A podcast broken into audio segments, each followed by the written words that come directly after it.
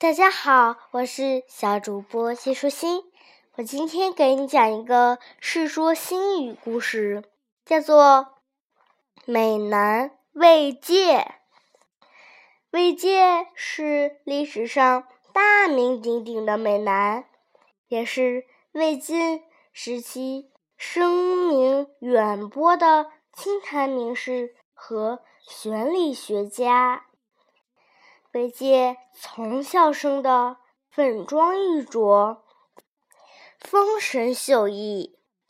祖父遗憾地说：“这孩子与众不同，可惜我老了，没机会看他长大成人后的模样。”这位小少爷曾经坐着白杨拉的小车，在洛阳闹市中。闲逛，看见他的人都惊叹他为玉人。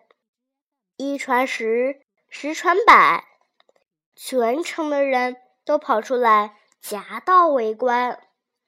魏晋长大后更是仪容清秀，颖悟通达。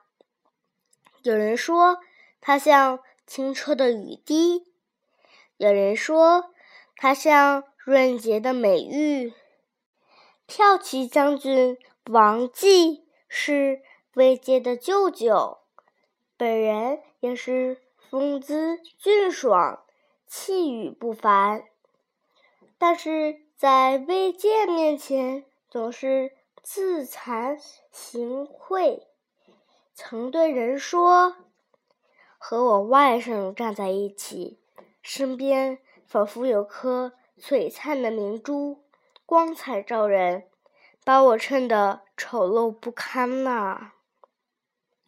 魏阶很早就开始研究《老子》和《庄子》这两本书，对玄学理论有独到见解，加上天生一副好口才，人人都愿意听他。侃侃而谈，听得如醉如痴，嗟叹不已。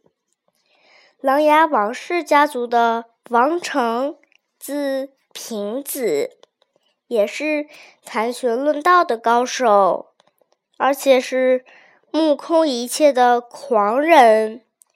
他是每当和比他小十七岁的魏界倾谈，总是。心悦诚服，甘拜下风，反复回味其中妙处，以至于绝倒在坐席之上。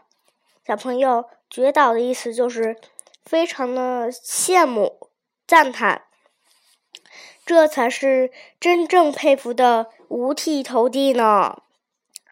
诗人因此编出两句韵语。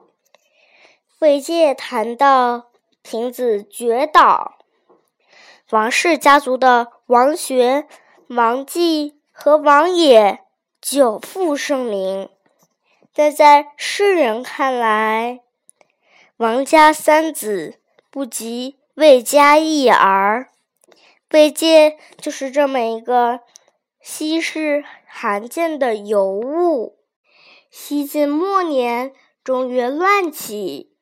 魏晋扶携老母亲南渡，先在江夏，也就是今天的湖北武汉，住了两年，之后又去豫章，就是今天的江西南昌，投奔大将军王敦。王敦夜间和魏界闲坐，叫长史谢坤。前来相陪。谢坤在北方时就和魏界相识，对魏界极为倾慕。虽然比魏界年长六岁，却对魏界行亚父之礼，也就是以晚对晚辈对待叔父的礼节侍奉他。两人乱离之后，异乡相见，自然喜出望外。寒暄之后，三句话不离本行，竟然在王敦家里通宵达旦的轻谈起来。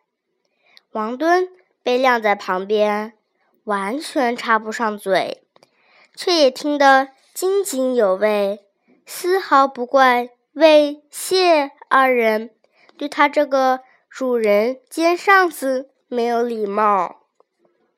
可惜这次彻夜之谈，后果非常严重，竟然让韦杰断送了性命。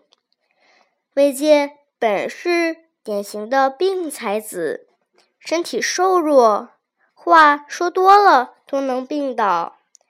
保养的最好时，似乎都撑不起轻薄的罗衫。现在长途跋涉，风尘劳顿，加上一夕长谈的疲惫，不久便一病不起，终年。二十七岁。关于魏界的死因，还有一种更富有戏剧性的说法。据说，在和谢坤长谈之后，魏界看出了王敦重病在握，野心勃勃，难免酿成祸端，所以离开豫章。南。来到了健康，也就是今天的江苏南京。健康的人士人们早就听说她长相极其的漂亮，名气又大，所以纷纷的涌上街头围观，在路旁边排起两道人墙，大有今天粉丝追星、狗仔队。围攻的架势，魏界终于光临了。他不得不向夹道欢迎的观者挥手致意，时不时停下来与邂逅相见的熟人打声招呼。如此一来，旅途疲累、长谈耗神，加上健康诗人的热情围观。终于把魏界害死了，他那今生玉振般的清谈随之消逝，只为后人留下一个浪漫悲情的典故——看杀魏界。看杀魏界虽然有虚构的嫌疑，却反映了当时欣赏美男的社会风气。后世。通常用来形容美貌女子的“玉人”一词，魏晋人通常用以指称美男。同样的常用还有“玉山”“玉树”这些词。除了魏晋，还有何晏、嵇康这些名士。当然，还有美男代名词。